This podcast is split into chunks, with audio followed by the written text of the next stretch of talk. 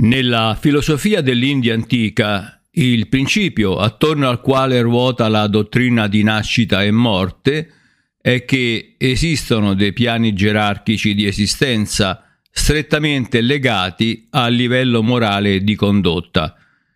Questa è la teoria del karma che grazie ai teosofi nella seconda metà del 1800 cominciò a suonare familiare anche alle orecchie europee. Io sono Libero Gentili e questa è Eudemonia. Buon ascolto.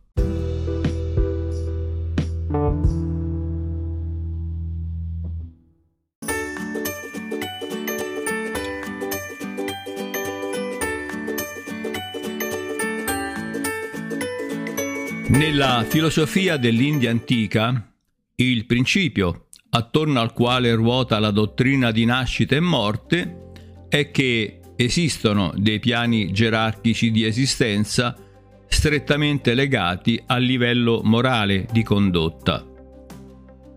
Da un semplicistico e sbrigativo punto di vista, questo potrebbe rappresentare sia l'ultima soluzione all'enigma della diversità della condizione umana, riducendo il suo ruolo a semplice rivincita sociale dell'ingiustizia, sia dal punto di vista delle religioni, il premio o il castigo meritati in base alla condotta morale seguita durante la vita.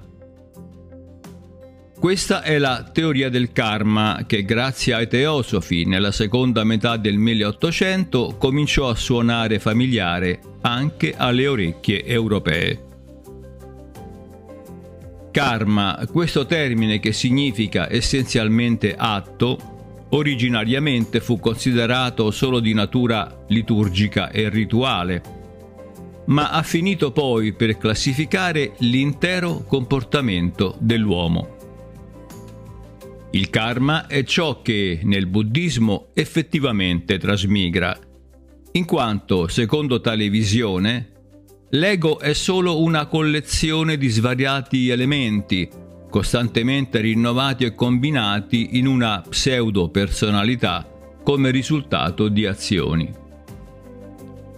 Quando un essere muore, un altro nasce ed eredita il suo karma.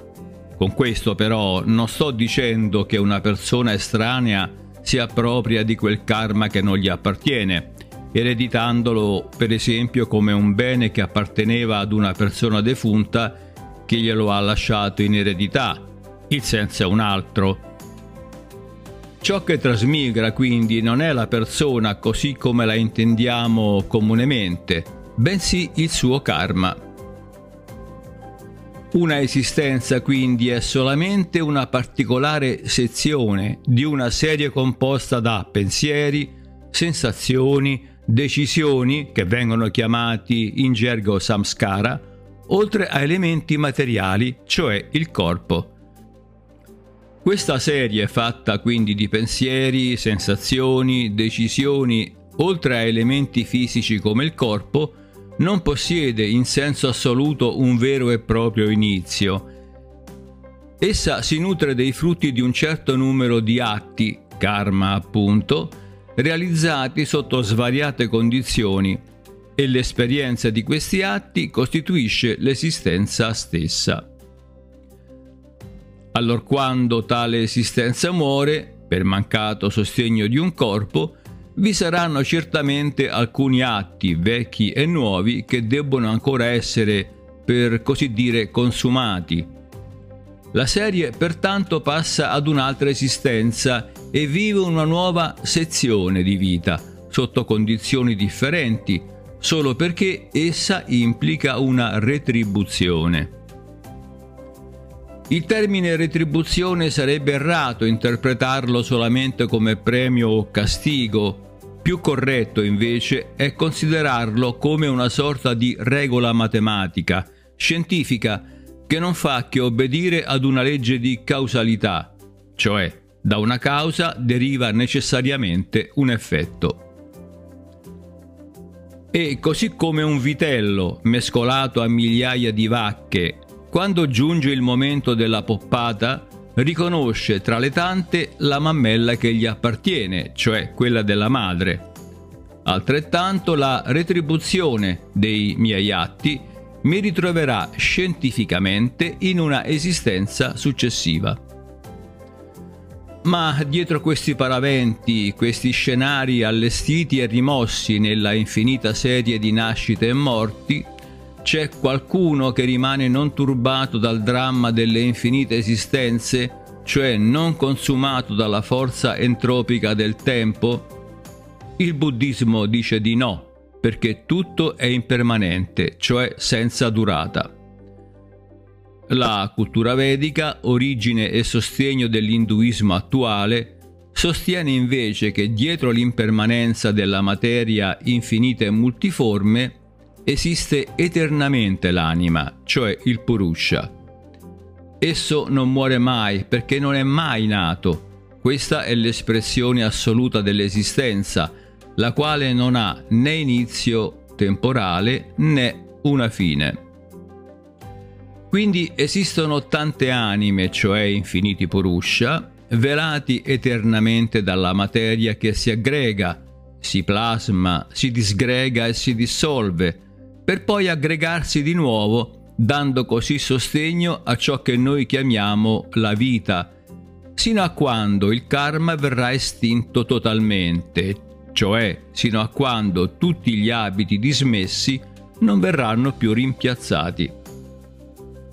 Questo è il progetto attorno al quale ruota quasi tutta la filosofia, la religione e la mistica indiana. Destino e libero arbitrio si intrecciano nella cultura brahmanica perché accanto alla libertà umana gli antichi collocarono il destino, Daiva, dal termine Deva. Persino le malattie e i disordini fisici, secondo la Ayurveda, la scienza medica antica dell'India, hanno origini sia materiali, Bauta, da Bhuta, cioè elemento materiale, che appunto spirituali, cioè Daiva, da Deva, ossia il destino. Per il buddismo invece il destino sono semplicemente gli atti passati e l'intero universo non è altro che il risultato della combinazione di quegli atti. Una esistenza è causata da un atto precedente, ma un numero di atti precedenti combina le condizioni di un'esistenza e perciò combina anche la varietà della fortuna e della sfortuna. Ogni atto cattivo è nero, ogni atto buono in relazione alle sfere più alte è bianco. L'atto che è in relazione alle sfere del desiderio è bianco e nero perché, essendo fragile, è costantemente mischiato al male. È buono in se stesso, ma coesiste nella serie assieme agli atti cattivi. Un atto è quindi un'azione che può essere moralmente qualificata indipendentemente dalla sua origine volitiva, mentale o spirituale e dal prodotto della sua attuazione. Ma finché non vi è volontà e deliberazione, nessuno di essi può essere imputato per una futura retribuzione. Il karma quindi fluisce costantemente sia tra gli uomini che tra gli dei e gli animali.